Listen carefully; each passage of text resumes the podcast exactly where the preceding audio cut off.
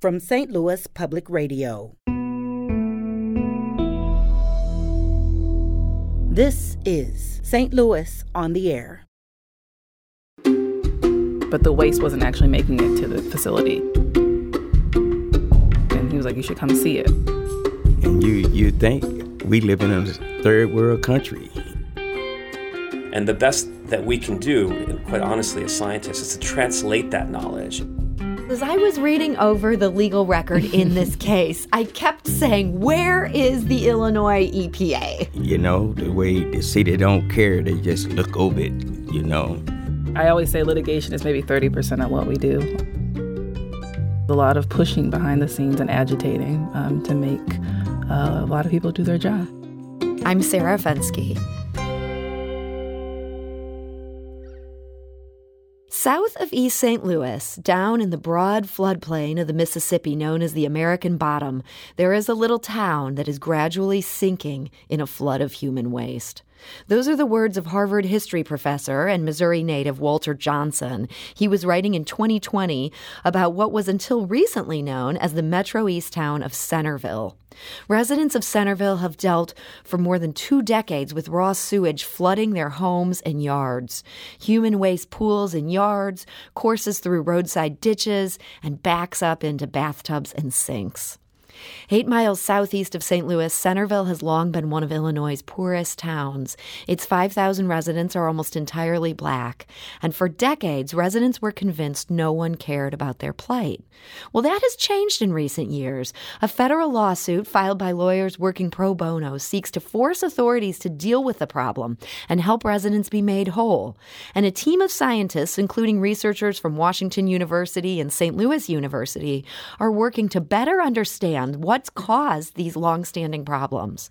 Now, we should note the town of Centreville officially no longer exists. Almost exactly a year ago, it formed a new entity called Cahokia Heights by merging with the towns of Alorton and Cahokia. And joining us now with the latest on where things stand is Jose Constantine. He's an assistant professor of geosciences at Williams College in Massachusetts, and he is part of the team of researchers working in what is now Cahokia Heights. So, Jose, welcome. Thank you for having me. And we're also joined today by William McNeil. He is a Cahokia Heights resident and he is a member of Centreville Citizens for Change. William McNeil, welcome. Thank you. So, William, you have lived in what was Centreville for 45 years. What yeah. first brought you to move there? Well, I, w- I come out there because it was really peaceful at 1st mm-hmm. And, you know, I had a couple kids, my wife, so, I mean, it was simple and it was okay. Yeah. But as the years pass, you know, things start look like just running off the rails and and the city people that was running the city, they didn't have no concern about it, you know. Yeah. And when you say things were running off the rails, specifically related to these flooding problems, right. these sewage problems. Right. When did that first become a major issue for you? Do you remember how long ago that was? Mm, uh, because when I first come there, they, you know, they they tried to do stuff, you know, like clean the ditches and stuff. Mm-hmm. And maybe in about 10, 11 years down the road, they stopped. You know, trees went to growing in the ditch. The city never come and do anything. And uh, where I live, it's the ditch runs down side my house. Okay. So all of the water that come up from Belleville, from all all the other places, run down side my house with the trash and stuff, mm-hmm. you know. And it sits in my yard, goes under my house, and you can't get it out because of the bricks and the foundation of the house. So now it shifted my foundation on my house, my roof, and everything else, you know. And you've been trying to mitigate this. I mean, you you've tried to address these problems in your yard, but this water and the sewage just keeps coming. Just keep coming, and the raw sewage, you know. And you you think we live in a third world country, you know? The way the city don't care, they just look over it, you know. And you said it was about 10, 12 years after you showed up, so this would have been in the 80s. That felt like when, when mm, yeah. people stopped maintaining this and, and these ditches just began yeah. just trash running through them right into your yard. Right into my yard. Raw sewage, too, you know. We couldn't sit outside because you know the smell of the raw sewage. And is that a constant? I mean, you're smelling that always. Hey, when the sun come out, you know what I'm saying? It, it just throw the smell off. You know, just raw sewage. So, Jose, hearing about this problem, this sounds terrible. This sounds like somebody would not want to live in the middle of this. And, and obviously, this town is very close to the Mississippi River. Is this as simple as saying, hey, you know, the river floods, that's going to overwhelm this, the sewer system? That's what's causing this. Mm, that's a, a great a great question. I think, you know, certainly living on the floodplain is, is going to compl- complicate the the any, any problem like this, but it's it's not as simple as this. There's there's no excuse really for the community and the residents to have suffered what they've suffered for so long. So, as you've been looking at this, um, is there a body of research you were able to draw on that suggests? I mean, you know, hearing from William today, he says, yeah, they just they haven't been maintaining these ditches going back decades now. Uh, were you able to get records on what started to fall apart and, and why? Yeah, that's a, a, another great question. I think for for us, um, you know, I think it's been really important to us from the beginning to hear from the community, to hear from residents, uh, what it is that uh, they've been going through, uh, their thoughts about why things are happening and, and the, the way that they've happened, and, and all of that feedback has been really important to us. And what what that told us is that there are some really important aspects of the system that just weren't functioning. You've heard about the ditches, and there are some large channels that come off of the bluffs that uh, um, you heard William describe off of off of Belleville that are filling up with sediment at incredible rates.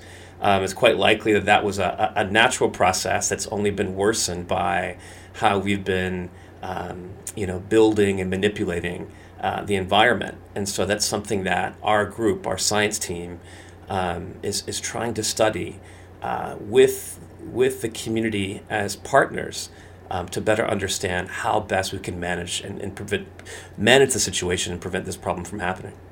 And Jose, you've brought the community into this research in ways that this goes beyond people just sharing observations or, or memories. What are some ways that you're getting input directly from people affected mm. on what's happening? Sarah, you've got great questions here. These these are all, all excellent.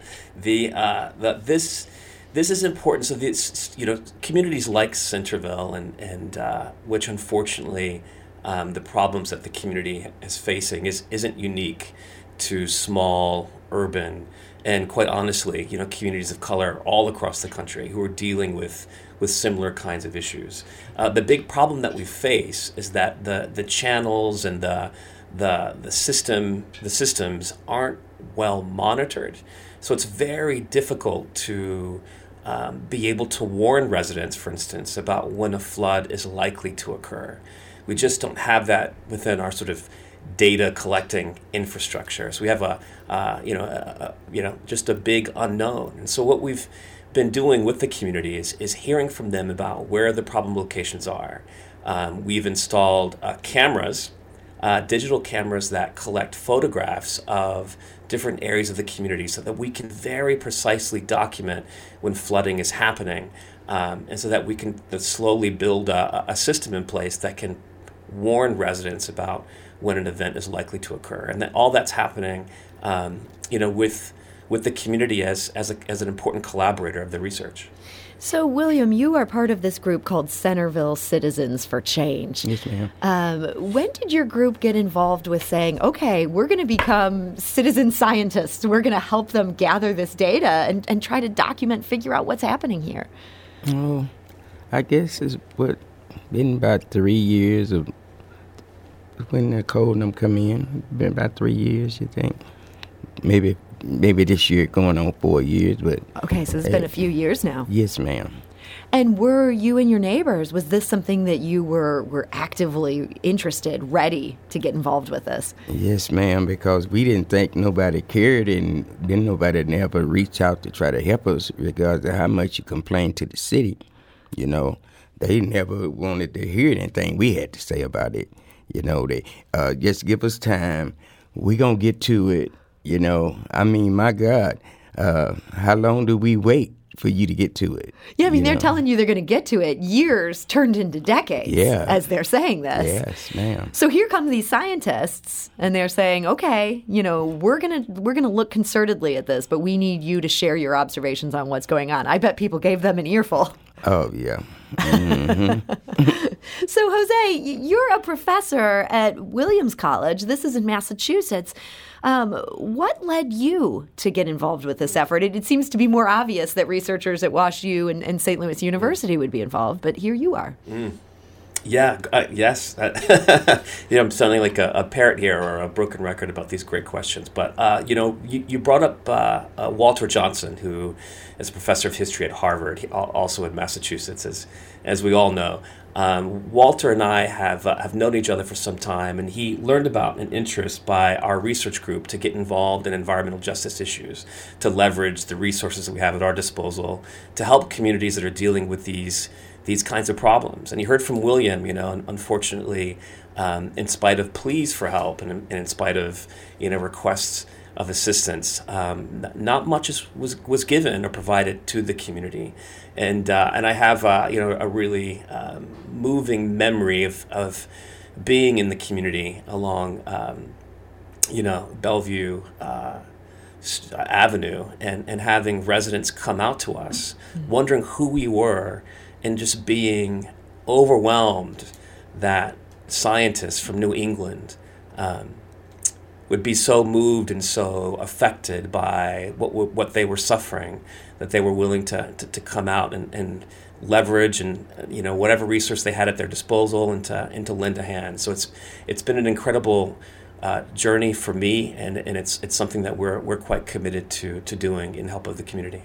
So, what would you say? And, and you know, now that you've been involved in this effort now for a few years, um, what have some, what are some things you've learned about this problem as you've kind of dug into it?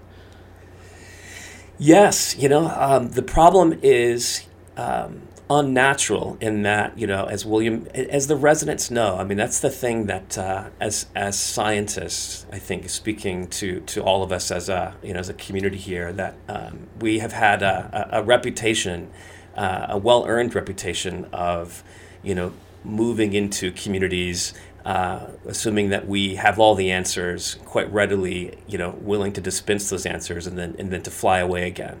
Um, and what we're, we're learning here, and what we learn in, in, in every community that we're working with, is that residents know exactly what's going on. They know why they're suffering what they're suffering. And the best that we can do, quite honestly, as scientists, is to translate that knowledge into a different format, a different form that, they, that can then be used to um, either find resources to deal with the, to deal with the problem uh, or um, to more, uh, you know, to, to, to, to help design solutions to keep this problem from, from occurring. Um, yeah. So, yeah, so you're sort of drawing on the knowledge of residents, um, but it sounds like there's still some big questions uh, that That's you need to get to the bottom of. What do, you, what do you see of some of the big questions you're hoping to find answers to? That's right. Yes. Um, there are two or several really big problems that the community faces. You know, the, the first one from you know my perspective as a, as a geoscientist, an earth scientist, are these channels that um, are coming off of the bluffs and are filling up these you know ditches and, and canals and, and streams with sediment. We need to figure out you know how that process is happening, the role that land use change and, and, and environmental mismanagement is, is playing in that um, in that regard. We also need to do a better job of, of figuring out the kinds of rainstorms, the, the, the, the kinds of storms that trigger flooding.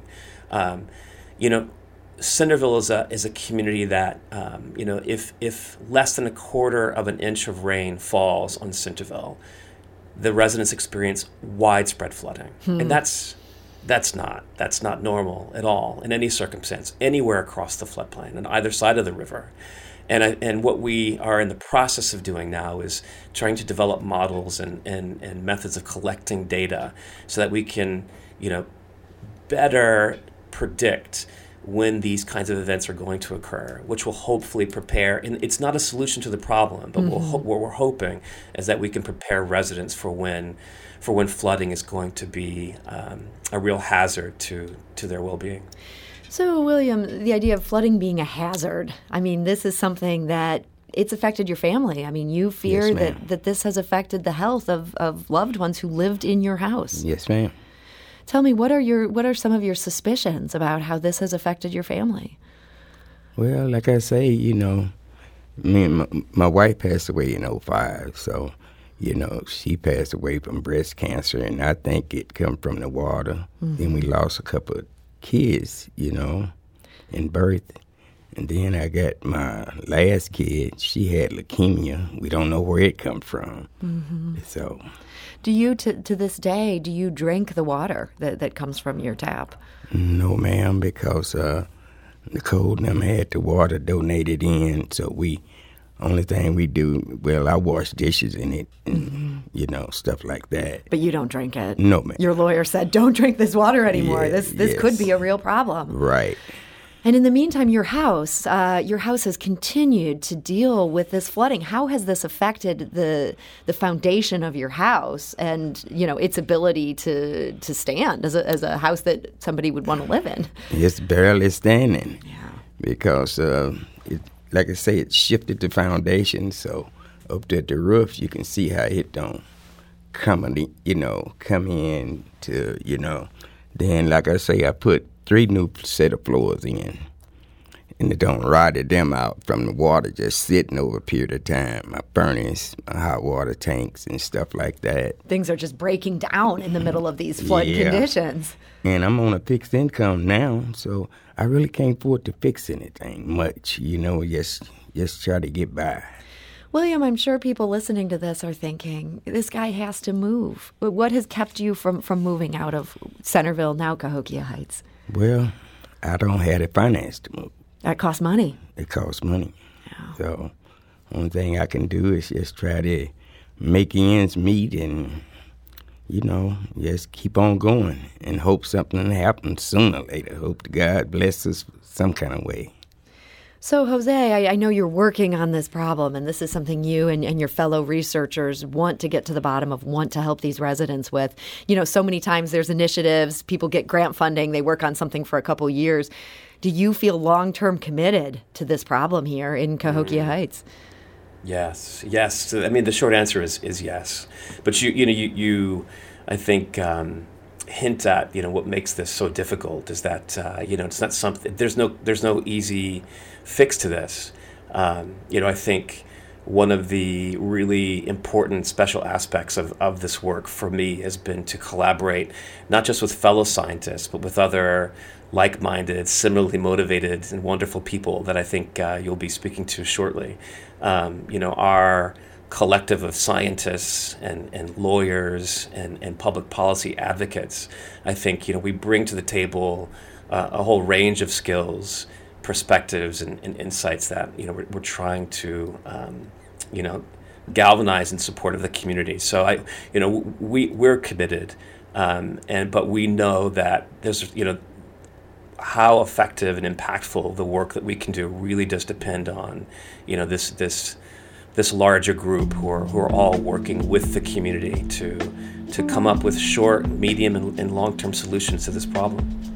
Well, Jose Constantine, I want to thank you so much for joining us today. Thank you, Sarah.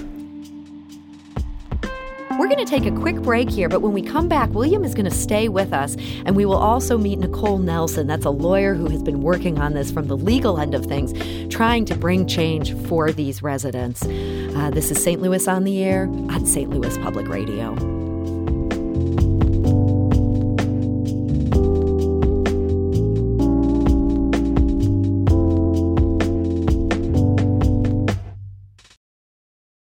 Support comes from the Missouri Forest Products Association, committed to conservation and careful management of the state's forests to make them more resilient and better habitats for wildlife. ChooseWood.com.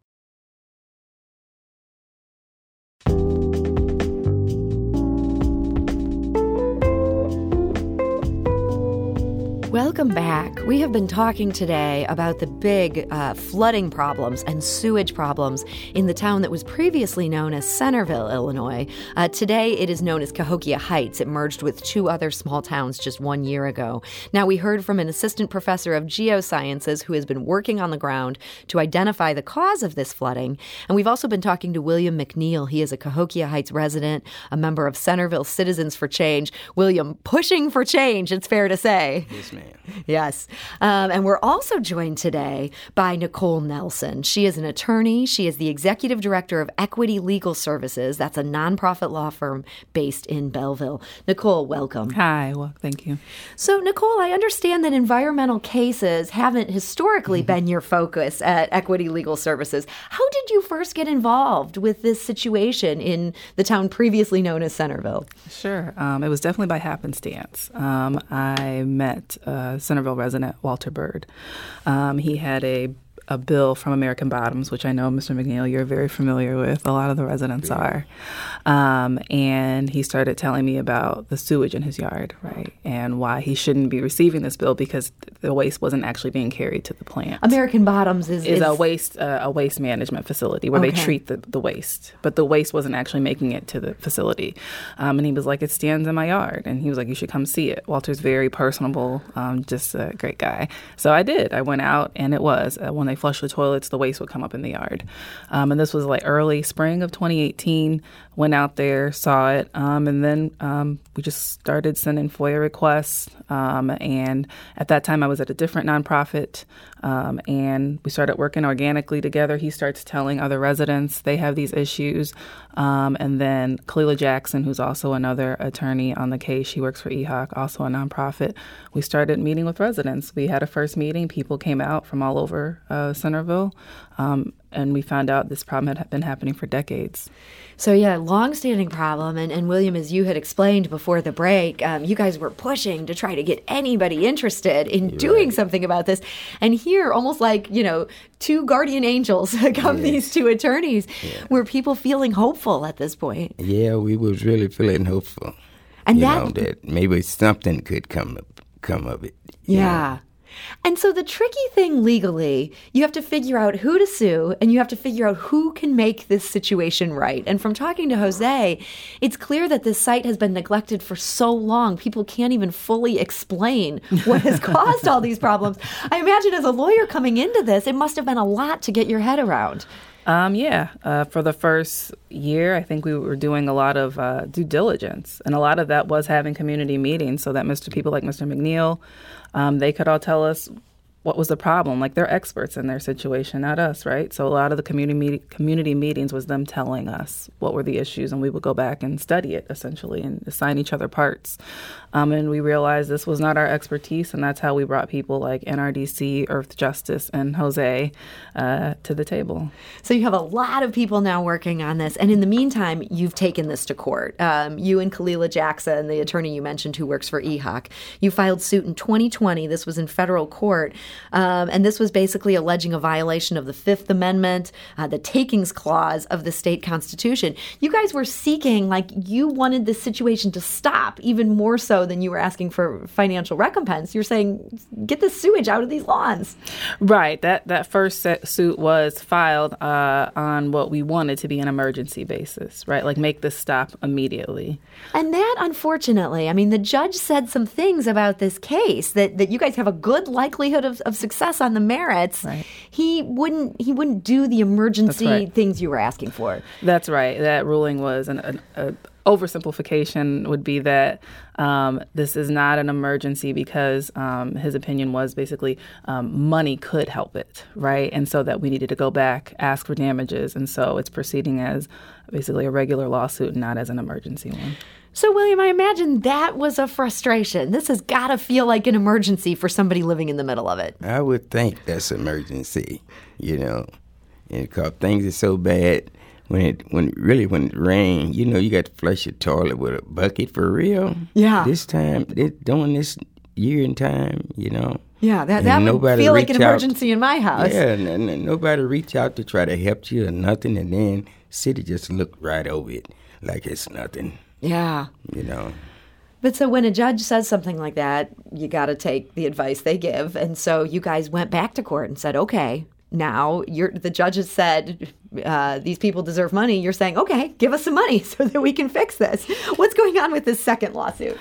Um, the second lawsuit was always um, a plan, right? Is that uh, res- there were some residents who did want money. Um, they wanted to be able to fix their houses and get their money back. Uh, a lot of the residents, um, as Mr. McNeil mentioned, live on very limited income, so they've been repairing the same floors, buying five or six hot water heaters and furnaces throughout the lives of their home. Um, and so they, they want that money back, and a lot of their homes are unstable. Um, but between those two lawsuits, um, we did a lot of work with the agencies that Mm, should have been doing the work. So it's uh, I always say litigation is maybe thirty percent of what we do. Uh, a lot of uh, what we other, we also do is a lot of pushing behind the scenes and agitating um, to make uh, a lot of people do their jobs. So I'm glad you brought this up because as I was reading over the legal record in this case, I kept saying, Where is the Illinois EPA? Mm-hmm. I mean, with this kind of catastrophic situation these residents are dealing with for decades on end and have apparently been sounding the alarm about. Do you feel like the Illinois EPA has done what it needed to do on this site? Well, if you can find them, you let me know. um, they used to, I will say, they used to sit in on the, so Centreville Citizens for Change has uh, meetings twice a month. They used to, at our behest, sit on those, sit in on those meetings at least once a month. Um, they they no longer do so. They did get a grant for the watershed program. I don't know if you saw that. It's like a little under, a little over a million, and uh, farm that out to Heartland Conservancy. Um, I I believe they they think that's one of their greatest accomplishments in addressing this. Um, watershed program is voluntary. It, it, doesn't address immediate needs. Now that does address yeah. some emergency work on some pump stations, which addresses conveying sewage. You know, so this might deal with one small part of this problem, it's, but it's not an immediate um, nor a long term fix, and that's kind of been our push behind the scenes on the IEPA. Um, but it's it's been difficult. Yep. What about the U.S. EPA? Have they been helpful at all in this quest to get this problem fixed? Um, you know, the US EPA, it'll be a year and a few months um, that they entered administrative orders um, against Cahokia Heights and Common Fields for the sewage overflows um, and the drinking water system.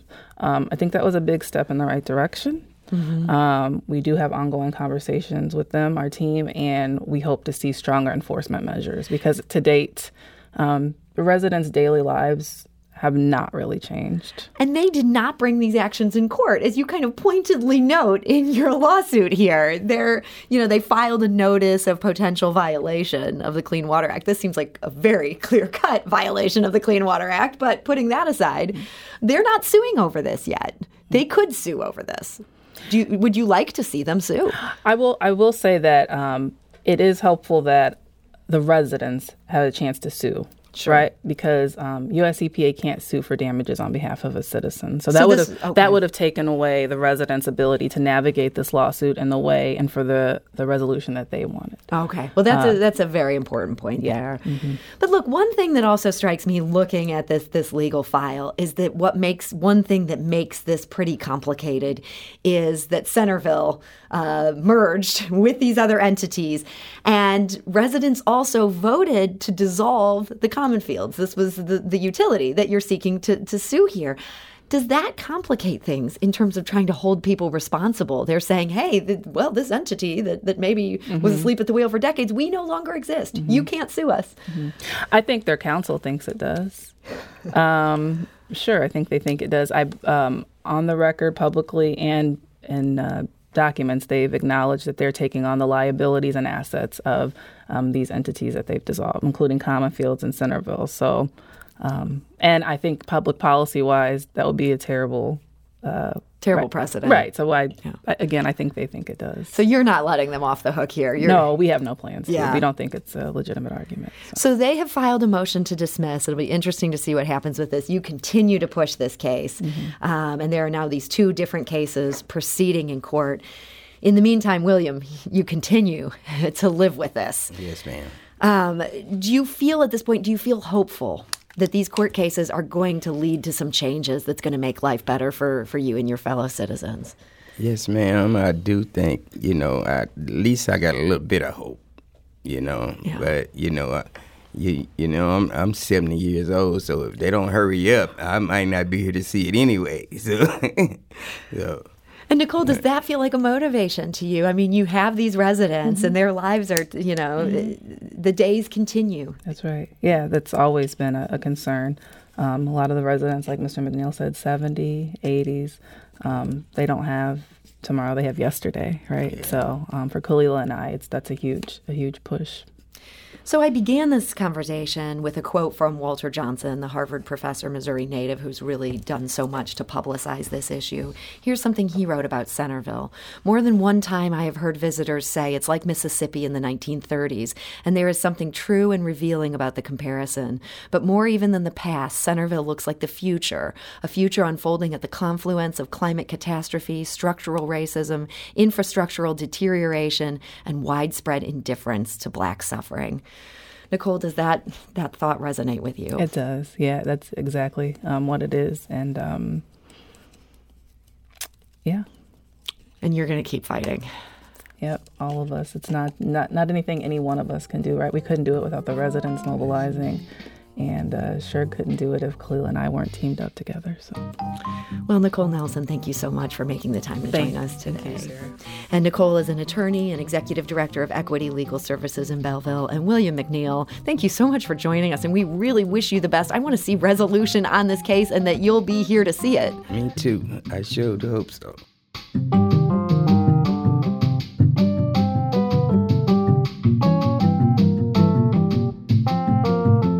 Today's episode was produced by Emily Woodbury with audio engineering and podcast design by Aaron Doerr. Our executive producer is Alex Heuer.